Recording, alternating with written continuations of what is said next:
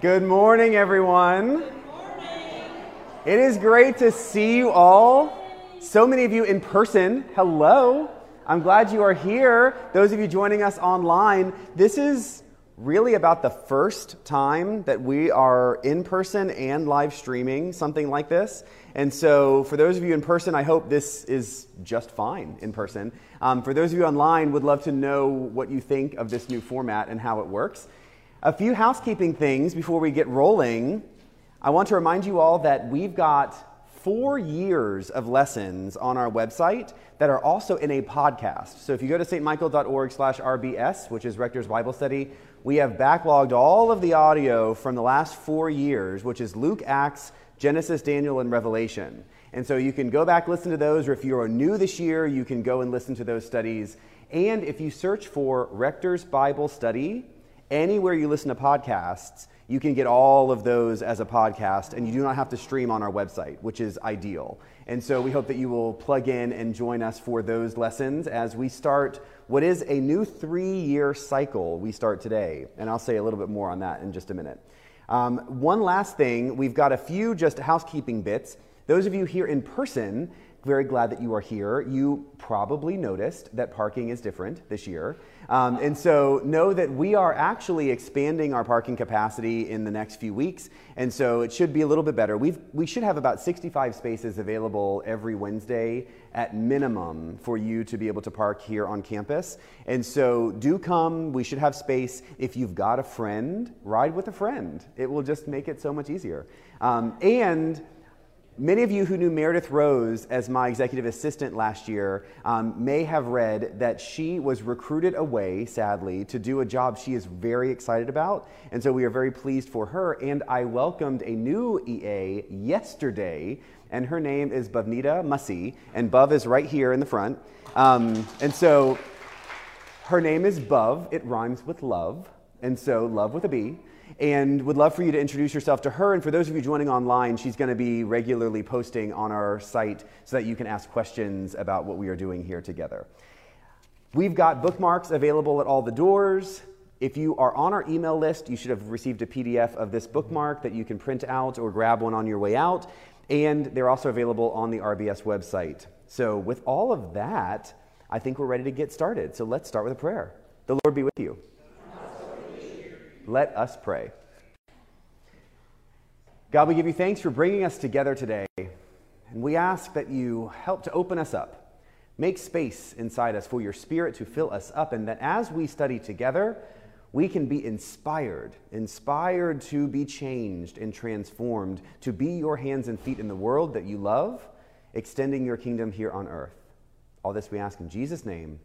Amen. Amen a reminder that you're welcome to silence your phones if you have it.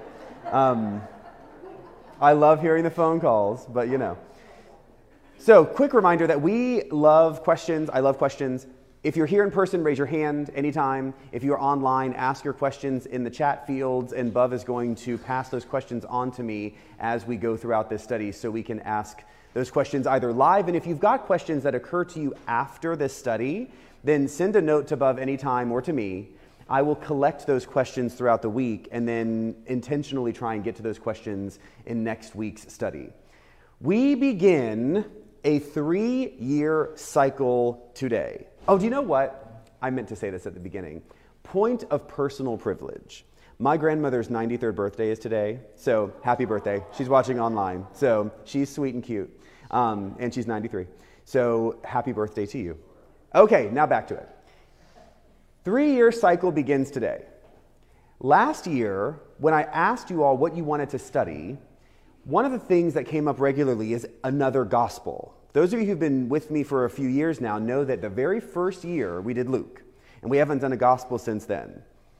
The desire for a gospel usually landed on John. That was most people's desire is to do John.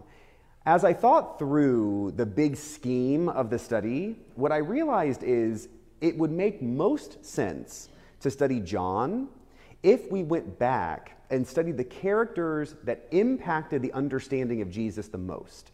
And so, as I thought through that, understanding Moses and David is critically important. to being able to really understand Jesus, how Jesus fits into the big arc of the salvation story. And so, what I designed, and I know from many of you that you really like this idea, is we're going to spend the next three years focusing primarily year one on Moses, year two on David, and then year three on Jesus in the Gospel of John.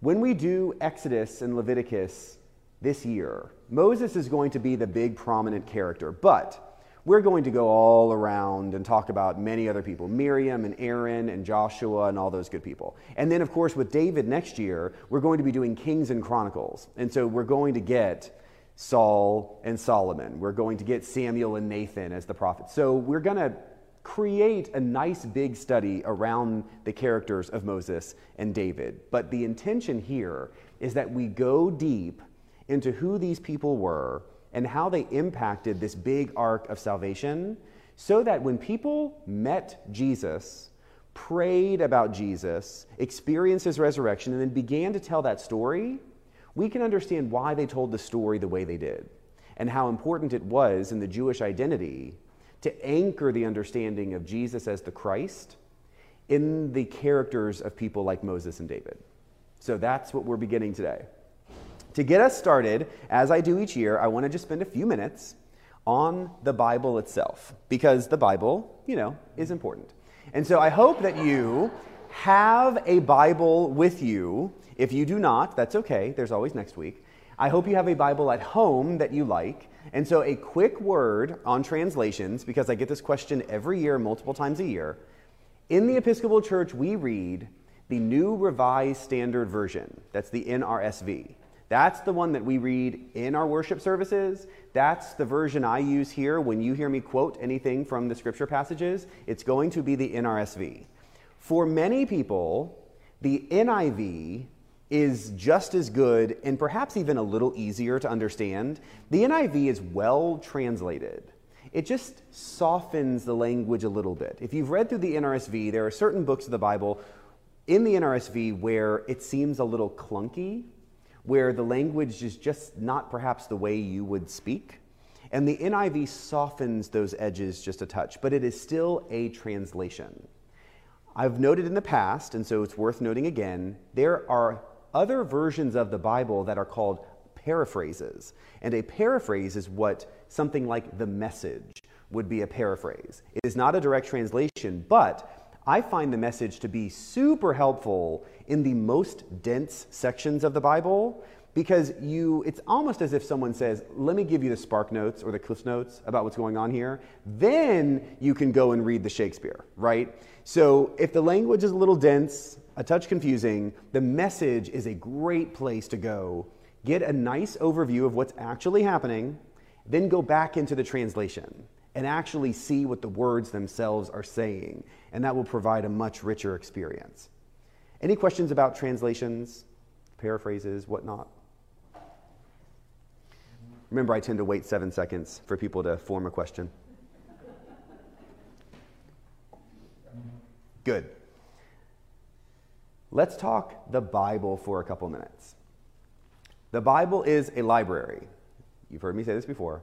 And the Bible as a library is something that cannot be read consistently front to back without any contradiction. Those of you who did Genesis with me a couple years ago know you've got chapter one and chapter two. Two creation stories, different order, totally different meaning for both stories. And in the first two chapters of the Bible itself, if you needed to take it literally, literally, then you've got a problem because you've got two different stories and two different structures right off the bat.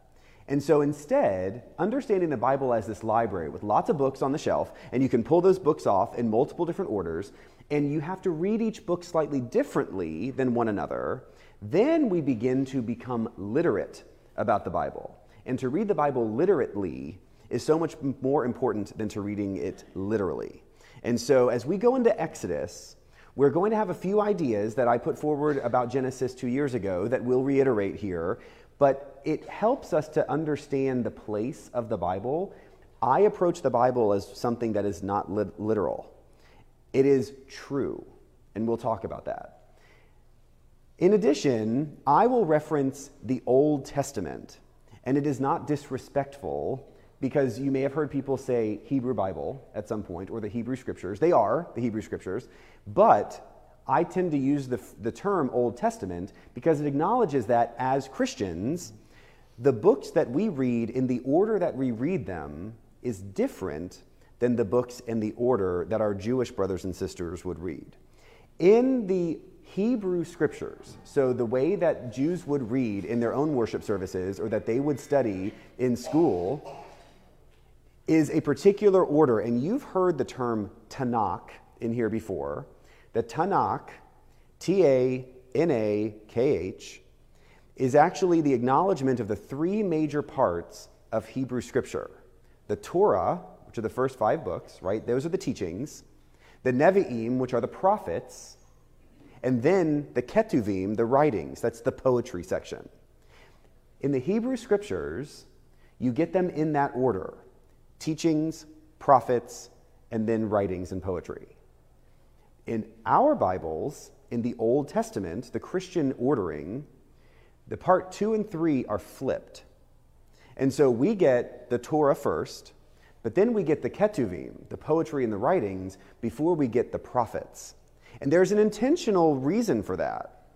We end with Malachi pointing to the return of Elijah because the next book in the series is Matthew. And so for us, the Old Testament is setting up, is teeing up Jesus. Well, of course, for Jews, that's not actually the point of the order of the story. And so I say Old Testament in here to acknowledge that it is actually a different ordering of slightly different set of books than what would be the Hebrew Bible. Same basic idea, just a different purpose, one might say. Let's see. I think that's probably good on the Bible. Any questions or follow up or clarity for that? But Jews don't use the term Old Testament. No, no. Jews do not use the term Old Testament. Um, for them, it is the Testament. So, testament is story, right? Or you might think of it as another word might be a covenant or a promise. Um, and so we have the, in a sense, the old promise and the new promise, or the old story and the new story. It's not meant to be. There's a there's the, an obvious problem with the word old right? You sort of have like the wrong and the right. I mean, that's the implication, which is not at all what we intend. There's nothing wrong with never using the phrase Old Testament again. That is not a problem. For me, I want to use it because historically that's what it's been called. And I do want us to understand it's not exactly the canon that Jewish people use.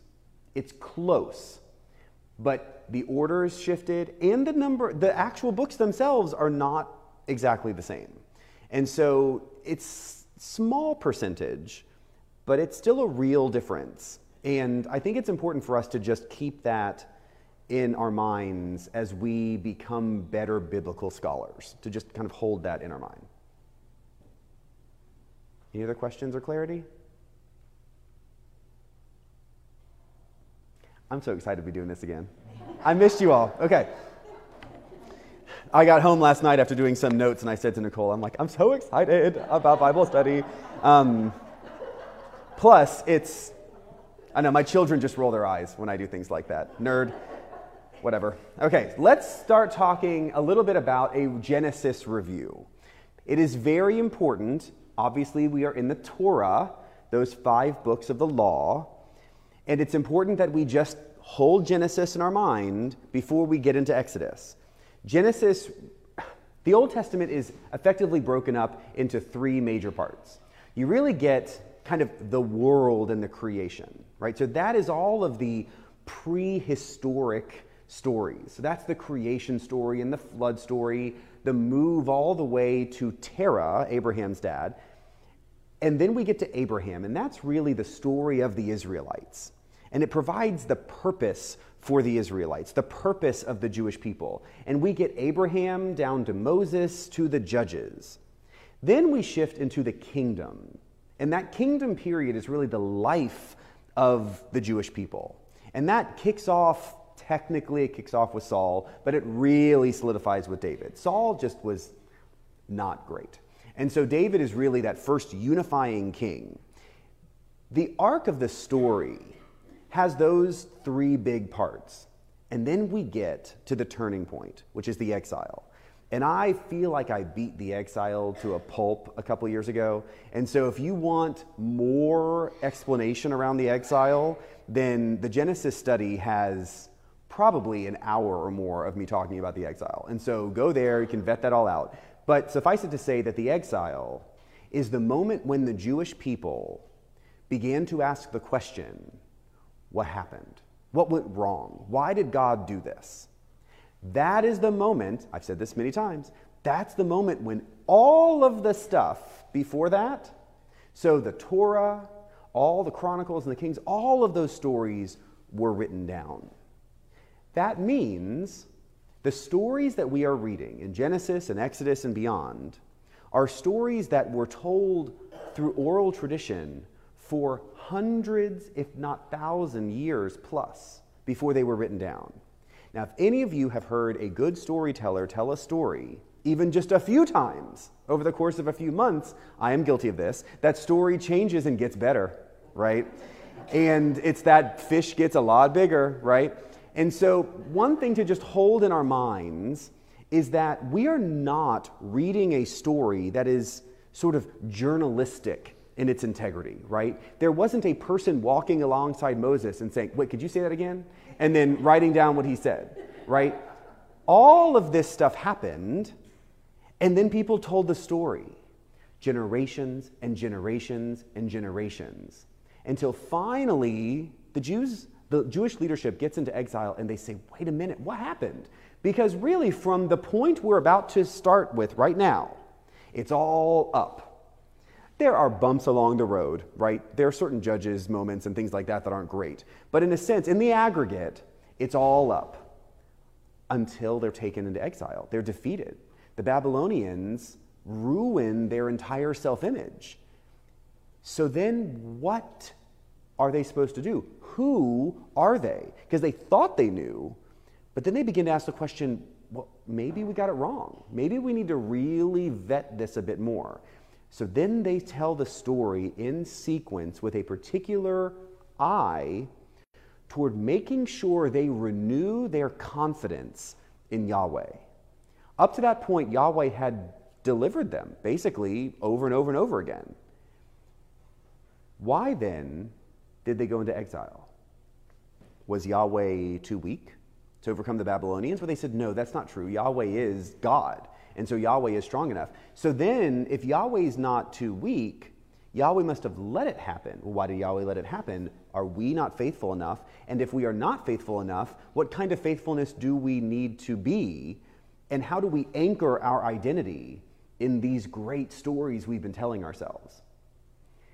The story of Moses and the Exodus fits so perfectly into that historic narrative as we go through this year, always keep next to you this idea that the story is being told in a particular way toward a particular end that helps to renew the faithfulness the Jewish people had in Yahweh as a means to inspire the people that they would become. And why that's important, in two, three years, we're going to talk about this a lot. The world Jesus enters into is a world that has become highly legalistic for one specific reason. The Jews don't want to get it wrong again. They don't want to go into exile again. And so they create all these rules that begin to weigh them down for a very good reason. And Jesus walks into that space and says, The rules aren't going to save you. That's really not the point we are beginning that arc of the story today. And the way that Moses is told, the story of Moses, is going to impact the way we understand Jesus when we get to John a couple years from now. All right. Mm-mm-mm. That's good. We're going to go now into Exodus. Ready? Remember, if you have a question, just stop me. In Exodus, we get a hard shift. We do a big time jump. And so turn your page one back to the very last verses of Genesis, and we're going to end Genesis and then go right into Exodus. And you're going to see that there's a big chronological jump happening here. So the very final verses of Genesis, if you look at chapter 50, verse 22, let's just read these last verses together. I should preface this by reminding everyone Abraham traveled from Ur into the land of Canaan. He wasn't able to get good land, so he got the land that was available to him. Abraham's son Isaac had a son Jacob, who had a son Joseph. Jacob had many other sons in addition to Joseph, but Joseph was the one who was beautiful and the favorite, and so he was sold into slavery by his brothers, thought to be dead, but ended up, through some very fun stories, to becoming number two in Egypt. Then there was a famine, and Jacob's sons, Joseph's brothers, had to go to Egypt to buy grain. And there's the whole wonderful story of Joseph recognizes them, they don't recognize him, he tricks them, he gets them to prove that they learned from having treated Joseph so badly by protecting Benjamin, Joseph's younger brother. And so Joseph forgives them and invites the entire family to come to Egypt where they had enough food. And so Jacob, all of the sons, everybody moves over into Egypt, and Joseph is the big man. He is number two. He can protect them and give them good property and give them good land, and they're really in a good shape. That is where we are when we hit verse 22 of chapter 50. So Joseph remained in Egypt, he and his father's household, and Joseph lived 110 years. Jump to 24. Then Joseph said to his brothers, I'm about to die, but God will surely come to you and bring you up out of this land to the land that he swore to Abraham, to Isaac, and to Jacob. So Joseph made the Israelites swear, saying, When God comes to you, you shall carry up my bones from here. And Joseph died, being 110 years old. He was embalmed and placed in a coffin in Egypt. We'll pause. Joseph tells his brothers, who are older than him, so they're very old, he tells his brothers, I'm about to die. And then he says, I am so sure God's going to bring you up out of this land. Now, after everything I said five minutes ago, do you see the way that the story is being constructed? Now, one could say that Joseph had a vision, and that Joseph, in that vision, God appeared to Joseph and said, I'm going to make sure the people come up out of Egypt someday. But at this point, does that make much sense? Joseph has set them up in the richest country in the known world right at that time. They're living high on the hog. I mean, they're fine. What sense would it make for Joseph to say, Don't you worry, God's going to get you out of this bad place someday? The people would be like, It's really nice here. You know? I mean, why would we want to leave? So that doesn't make any sense unless you know the rest of the story which of course the people writing this down knew. They knew the problems they were going to face in Egypt. They knew how God was going to deliver them. They knew how they were going to come into Israel and create this kingdom. They knew all of that. And so it makes sense what Joseph says if you know the rest of the story. But in time, that's a weird thing for Joseph to say to his family. So let's keep going. Exodus opens with the very first verses, and it's a summary of Genesis effectively. Let's just read those first seven verses. These are the names of the sons of Israel who came to Egypt with Jacob, each with his household Reuben, Simeon, Levi, and Judah, Issachar, Zebulun, and Benjamin, Dan, Naphtali, Gad, and Asher. The total number of people born to Jacob was 70. Joseph was already in Egypt then Joseph died, and all his brothers, and that whole generation. But the Israelites were fruitful and prolific. They multiplied and grew exceedingly strong, so that the land was filled with them. We'll pause there again. These first seven verses give you a quick snapshot of basically how did they get there, right? It's one of those sort of, you know, last time on Genesis, right? This is sort of season two and you need to be reminded of season one, right? And so this is the first 30 seconds you skip over in Netflix where before you get to the actual story. So they've essentially said, This is what happened. Now we're going to make a big jump. If you are telling a story where people are in problematic moment in time and they've got to get saved in a sense out of Egypt, you have to structure a problem. And Genesis doesn't really give you a problem because Joseph saves them. Exodus sets up the problem. And in the first seven verses, we get the recap, and then we pivot with verse 8 and we jump a few hundred years. And I'll get to that in one second. These opening verses, although they reflect back the story of Genesis, they actually begin to shift and acknowledge that the Egyptians likely had a problem with the Israelites in some way. So we see in Genesis chapter 1 that God created humankind in his image, and God blessed them, and God said to them, Be fruitful and multiply. So here at the beginning of Exodus, we see that the Israelites are actually doing the thing they were made to do. They are being fruitful and they are multiplying. They are filling the land with all of their progeny. But here, there's a little tweak. If you look back at verse 7 in Exodus, we see the Israelites were fruitful and prolific. Good. They are doing the thing God made them to do. They multiplied and grew exceedingly strong. There's a subtle little phrase there exceedingly strong. That's not about their health, right? This is not a comment on their ability to procreate. This is actually noting they were strong, and they weren't just regular strong, they were exceedingly strong. A close reading of these verses might give you a little sniff of the problem that is coming down the pike, right? The Israelites are just too strong. And so Egypt begins to reject their strength because they are threatened by their strength. So the Israelites are in Egypt. They basically come, hmm, what do I want to say? Hold on. Now is a good time to talk about history. I love history. You heard me say with Genesis, in particular the stories before Abraham, that they are stories that are, in a sense, mythic. They are not untrue, but they are not historic. In a sense, we have to balance, we're modern people, so this is hard. We have to balance the difference between something being historic and something being true. When we get to Abraham, we have a slight shift toward more prehistory. Mm, I really don't want to unpack all of this right now. If you have a question about what I mean when I mean historic and truth, I did a lot of this in the first episode or two of Genesis study a couple years ago, so I commend those to you. But I will simply say, as I noted before, in the way that we tell stories, we have this sense of journalistic accuracy. Well, we had a sense of journalistic accuracy. I'm not.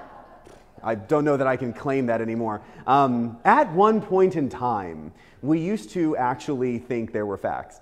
Um, and we would say things like, certain thing happened. A person was in a place and they said a thing at a certain time, and that was recorded as historic fact. And the historicity of stories was very important to us. Prior to really the 19th century, maybe the 18th century, the idea of historicity was not really that important. Stories were only good if stories moved you and made you believe something or act in a certain way. And we see that even in our own American history, right? If we look at stories about George Washington for a couple hundred years, I mean, George Washington was like a demigod, right? I mean, he just, he was perfect, right? He made every good choice and he made every right decision and it was amazing. Recent history has shown that, I mean, he had flaws just like anybody. He was great, but he was not perfect. And even stories like the cherry tree, which I said a couple years ago, right? That's not a real, that's not a historic story. It's a good one, but that never happened. That's okay, because it's a story we tell because we as Americans wish to be a certain kind of person. We wish to be truth tellers. We wish to be honest with one another. And so we create stories of our heroes that reinforce the sort of cultural values we hold and we wish to instill in our children and in future generations. This is very similar. And so these stories that are told are stories that are meant to really instill these highly valuable ideas and character traits, but historic accuracy was never the point. And they weren't trying to deceive anyone. They weren't trying to be historic at all. That wasn't the point of a story. They're telling a good story. And we noted back with Genesis that there are multiple Babylonian stories that mirror the stories that we find in Genesis, whether that was the Enuma Elish or Gilgamesh, you name it. What the, what the then Jewish people were doing was one upping Babylon. That was their point. Their point in exile was to say, You may have beat us this time, but you do not think that Yahweh is less strong than your gods. Yahweh is much better than yours. And so we told stories about Yahweh being better. And then at some point, those stories became the canon that defined an entire group of people and their religious identity. I just said the then Jews. I do want to note, at this point in time in the Exodus story, Judaism does not exist. These are Israelites. They are Hebrew people. They are Semitic people. They are not Jewish until we have the moment at Mount Sinai where Moses receives the Ten Commandments, there is no Judaism. In fact, one could argue there still isn't really Judaism, even with the Ten Commandments, that it takes generations to actually define and work out what being Jewish means. But right now, we've got an ethnic group of people, Semitic people. And I should say that we are familiar with the term Semitic or Semite as being specifically Jewish as in anti Semitic, right? That's something that we have known, unfortunately, in the 20th century much more than we ever should have. But Semitic peoples are much bigger than just the Jewish people. Semitic effectively means kind of Middle Eastern. It's Eastern, I mean, Western Asian people are more or less Semitic. Egyptians are not Semitic. But Semitic peoples are those who speak a Semitic language. And there are effectively three groups of Semitic peoples. You have the East Semitic peoples, which would have been the Babylonians, the Assyrians, the Akkadians. They lived, in a sense, geographically north of Israel. Then you had the southern Semitic peoples, and they lived in the Saudi Arabian Peninsula and in the Horn of Africa.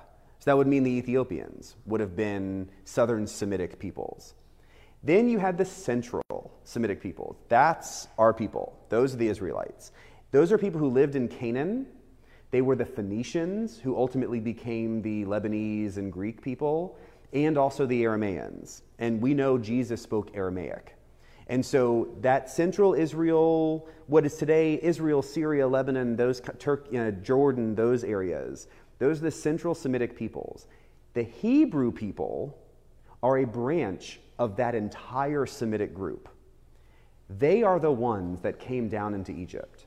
And they are the ones who are going to be released and saved from Egypt under Moses' leadership. Okay. Any questions about that? I know it's like history class. Sorry. We're going to do much more about Exodus as we move on, but this sets us up to understand all the dynamics.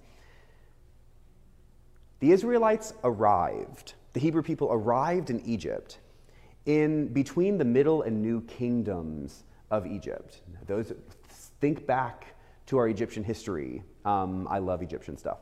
And so they landed with Joseph at the time before the new kingdom. And they would have lived through the development of the new kingdom. And by new kingdom, I mean people like Amenhotep and Hatshepsut and Tutankhamun, those pharaohs that you know where Egypt became very powerful and very wealthy, that's the period of time that the Hebrew people, the Israelites, were growing in size and number and strength. It is very fine and good that we could draw a direct link between their strength as, in a sense, the servant class in Egypt and the capacity for the Egyptian economy to have grown so strong when it did. Archaeologists and anthropologists can track the new kingdom of Egypt as being a stunning consolidation of wealth and power, unlike really anything the world had seen up to that point. The Israelites are there while this consolidation and economic growth is happening. Then the new kingdom shifts, and we get a new dynasty in that new kingdom that starts with Ramses I, then his son Seti I, and then Seti's son Ramses II. The action of Exodus likely happens right around then with Ramses Seti and then Ramses II. It's very possible that Ramses I is the Pharaoh when Moses is born, and Ramses II is the Pharaoh when Moses comes back and then has the plagues and the Exodus. So that just kind of puts that. So we're talking about after, you know, King Tut and Queen Hatshepsut and those sorts of people, when Egypt is at its wealthiest. Mm-mm-mm. All right. I'm, I, you know, I have to do a little bit of Egyptian nerd stuff. It's my favorite. We're going to jump in now to verse 8. Before we get to the shift in Exodus, any questions?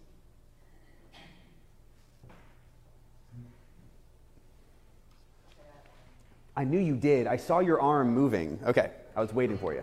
When, the, when Abraham left, did everybody go or were any people stay? When Jacob and his family came over? So the question is end up left over there. Yeah, that's a good question. So, the question is when Jacob's whole family, so when Joseph invites his brothers and his father and that whole family to come to Egypt, did anyone stay? The historic answer is we don't know.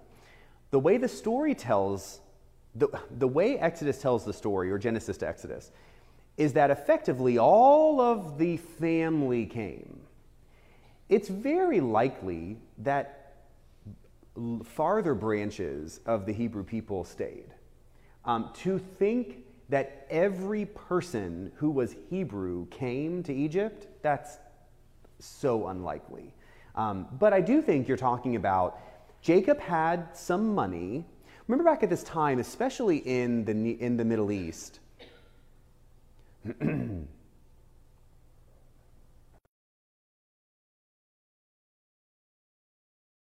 he had to settle south of where the good land was. So if you think of Israel, I always say Israel is sort of like a lovely parfait. In the lower part of the parfait, it's desert and it's really hard to grow anything. In the middle part of the parfait, you get some moisture and it's good to grow things like olive trees, rosemary, things like that. If you ever go to the Garden of Gethsemane outside of Jerusalem, it smells like rosemary. It's incredible.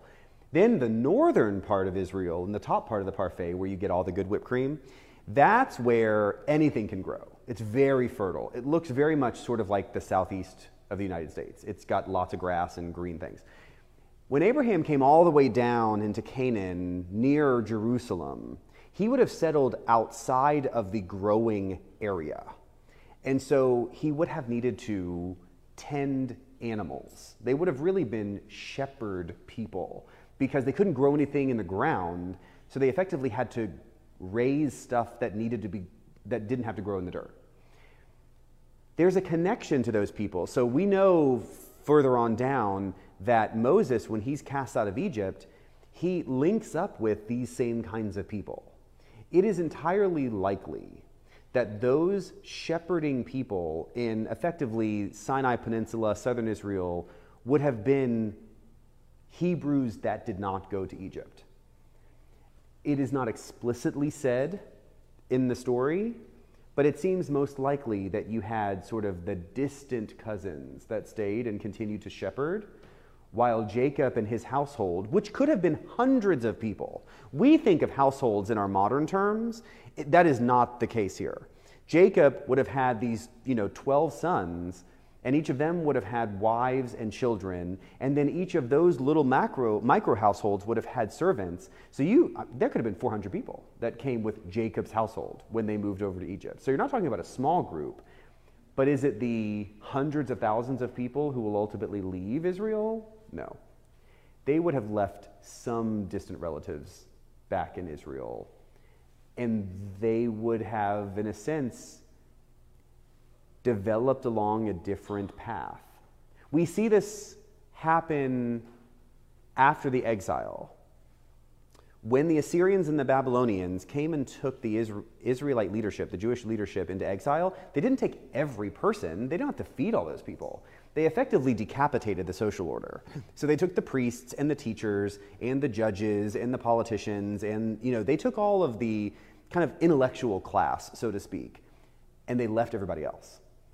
Well, the everybody else kept living, right? They kept making stuff and growing stuff. They just didn't quite have the social order. They didn't have the arts or the politics or the law and that kind of stuff. When they come back out of the exile, they are so smart now, right? These Israelites who went to exile, they have figured things out and they've got these laws and they are super creative and they know exactly what to do. Well, there are all these people left. Those people are still Jewish. They're just not that kind of Jewish. And we get to that conflict in Jesus' lifetime. Who are the Samaritans? Well, Samaritans are Jews who simply didn't become the kind of post exile Jews that the others did when they came back. So, the reason that you get this moment where, uh, when we read the story of the Good Samaritan, which is arguably perhaps the best story that we have that Jesus tells, it's easy to say, why would that person have done this nice thing? Well, it's not a vacuum. They're not nice. They are coming out of this thread of Judaism where you say you take care of people.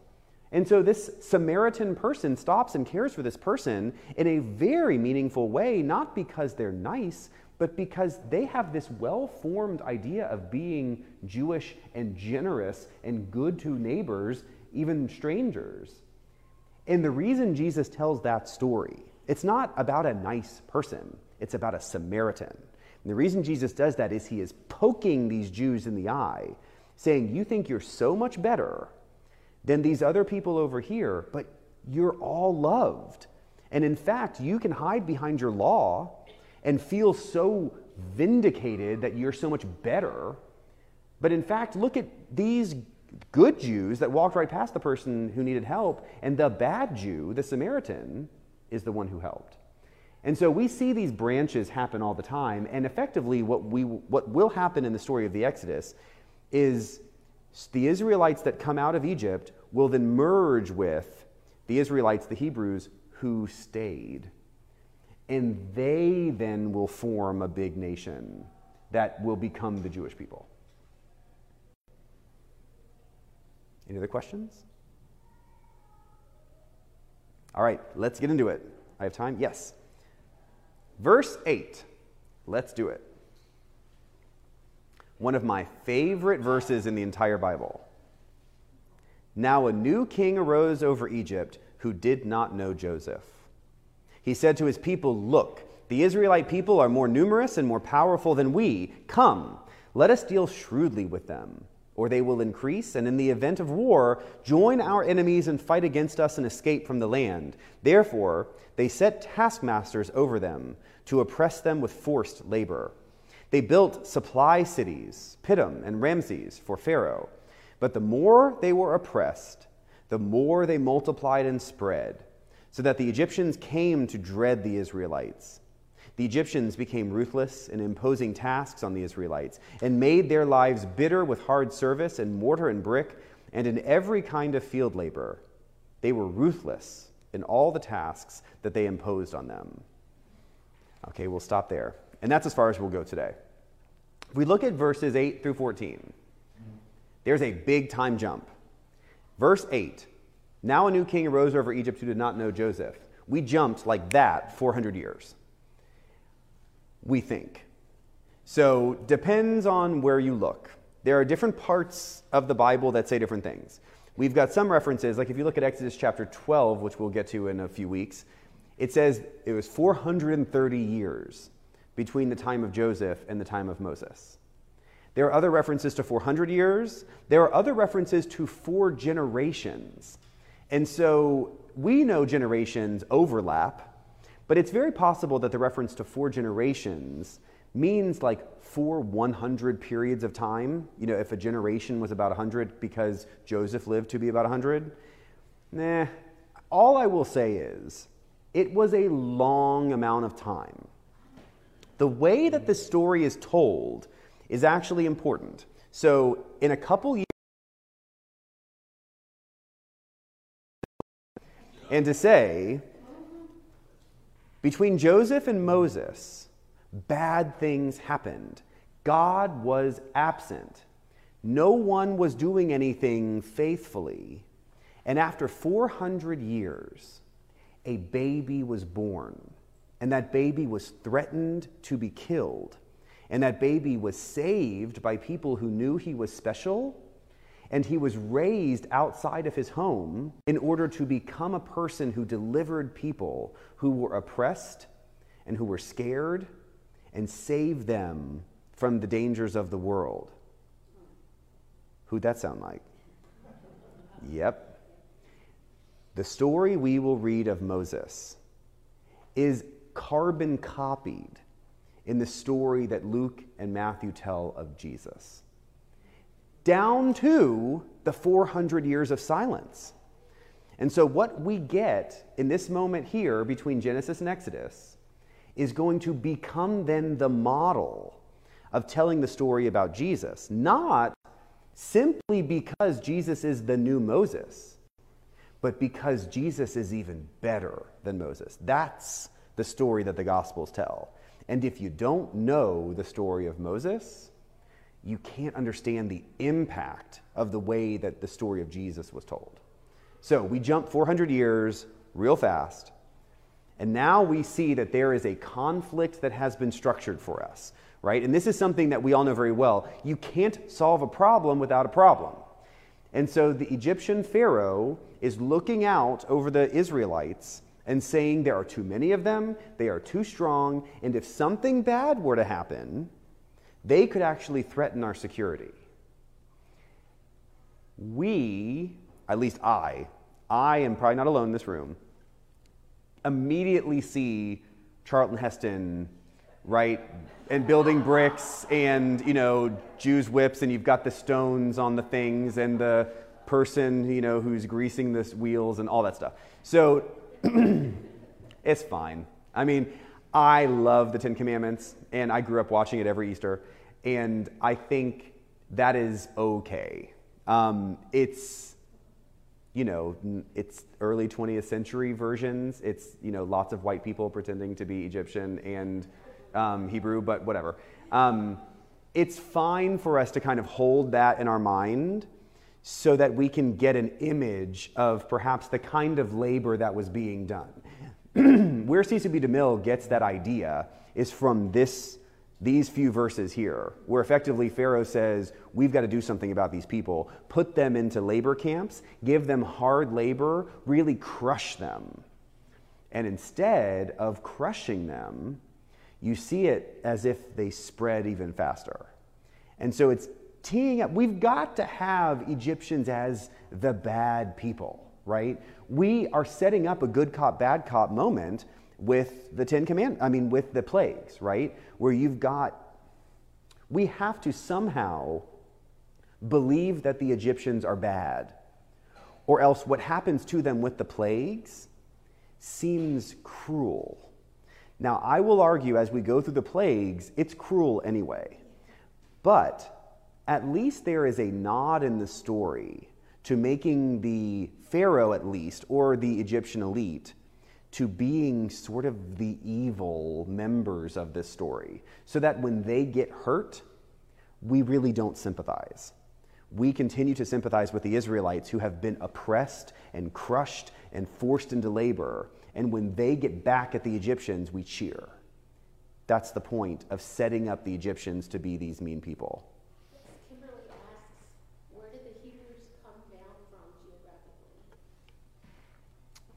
Kimberly asked, like to Egypt, would they come when they came to Egypt? Probably?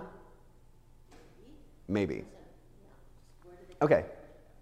Yeah, so the question is where do the Hebrew people come geographically? And in a sense, where Abraham landed is as best we know. um, and that would have been south of Jerusalem. Um, it would have likely been in that area that is arid and desert like, um, where they would have had to raise all of the animals um, because they couldn't grow stuff. If you, if you geographically, if Israel is here, tall and skinny, they would have crossed the Sinai Peninsula into Egypt. We know from Egyptian records that much of what was happening in the New Kingdom was happening south of where we think about Egypt today, in the area of like Luxor and Memphis and things like that, places like that. Cairo, Cairo figures into this, as does Alexandria, but the wealthier bits, and even today, with the exception of the pyramids, if you want to go see the real good Egyptian stuff, the buildings and the temples and all that stuff, you really have to go south, which is up the Nile, right? Because the Nile runs south to north up the Nile to Luxor, Memphis, and places like that. So that's likely where they would have landed. Um, the whole building the pyramids bit is probably not the Israelites. That would have happened earlier. Um, it would have been the temples and stuff that we you can still go and see down in the Luxor region. And so that is really where we're talking about them coming out of. And we'll note when we get to the Red Sea crossing that geographically speaking, there are some ideas of how that might have happened um, versus the like drama of the Ten Commandments um, that we all have in our head. Is that the only question so far? Yes. Great, thank you. Um, let me see. Any questions so far about this before I sort of wrap it up today? Mm-mm-mm. What I will say, sort of at the end here,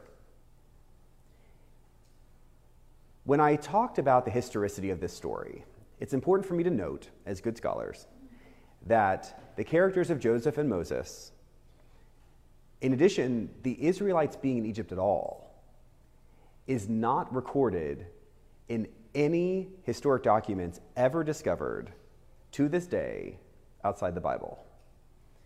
That's a little weird.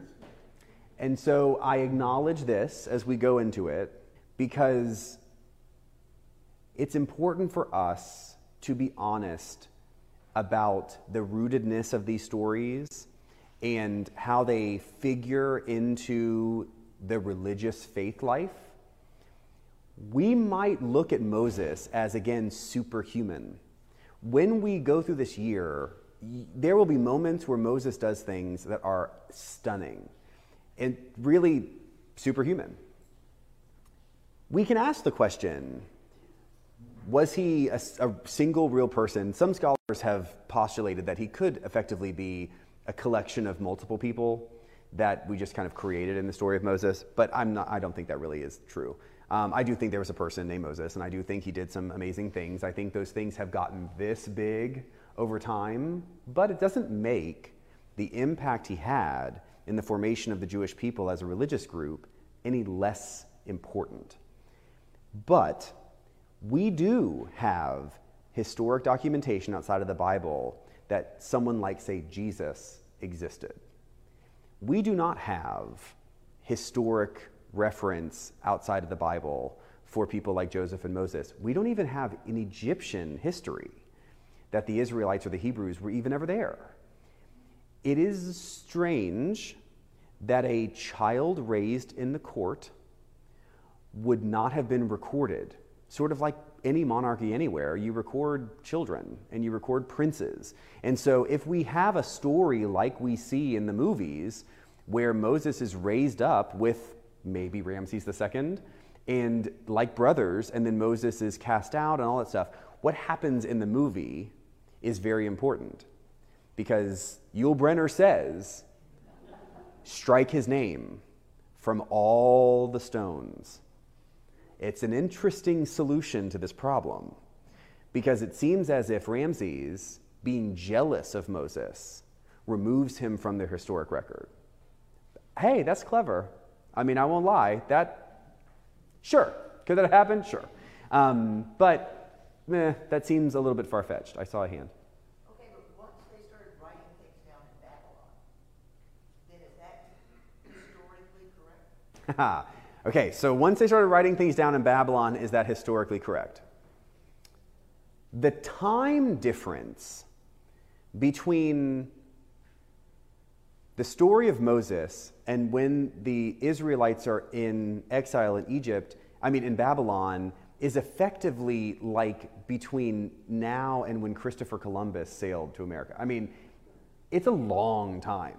And so if all we had was oral tradition about Columbus's journey, or you name anybody who, you know, because obviously, whatever, I won't get into that. So if we now wrote the story of Columbus, you know, getting financed by Spain and all the other stuff, would that be history if it's written hundreds of years after it actually happened? Maybe, but is there any way for us to know what, you know, no one was in the room when it happened, right?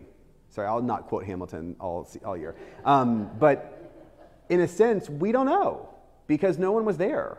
And so when they write it down in the exile, they wrote down their story that they had been told.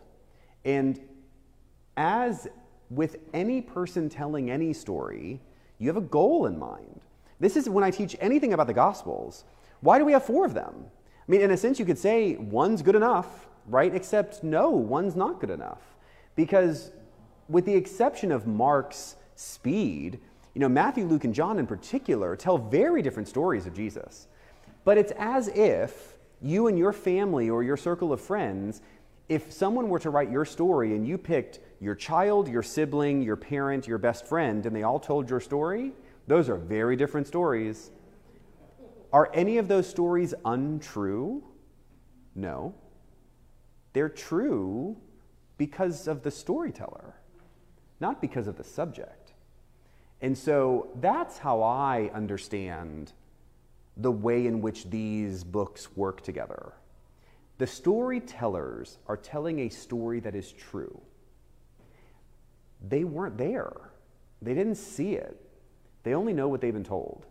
And so I think that is a pretty low bar to then stamp it and say that is historically accurate. I don't think that's quite good enough. But I also think that's not the point. I believe they're true, and they help me in my own discipleship. So I don't care if they're historic. I just want you to know the difference between something being historic and something being true. That's my goal. Because we in our world wrestle all the time with people who say that certain things are literal. Don't do that. Be more complex. Don't be someone who takes half a verse out of one book in this entire library and then says that's the absolute right thing to do all the time. Don't be like that because it's just lazy. Forget that it's inaccurate. It's, it's not good enough. You know, this book, right? I mean, that's a big book. You can't take 3% of one page and summarize the whole thing. It's not, a, it's not good enough. And so part of us studying all of this is giving us the complexity to weigh these things with a nuance that 21st century does not want. We, we're tired of nuance. And nuance does not get any clicks. Nuance does not get any views. Nuance does not get any sort of signage on the streets. And yet, I am very sure, certain Jesus celebrates the nuance, right?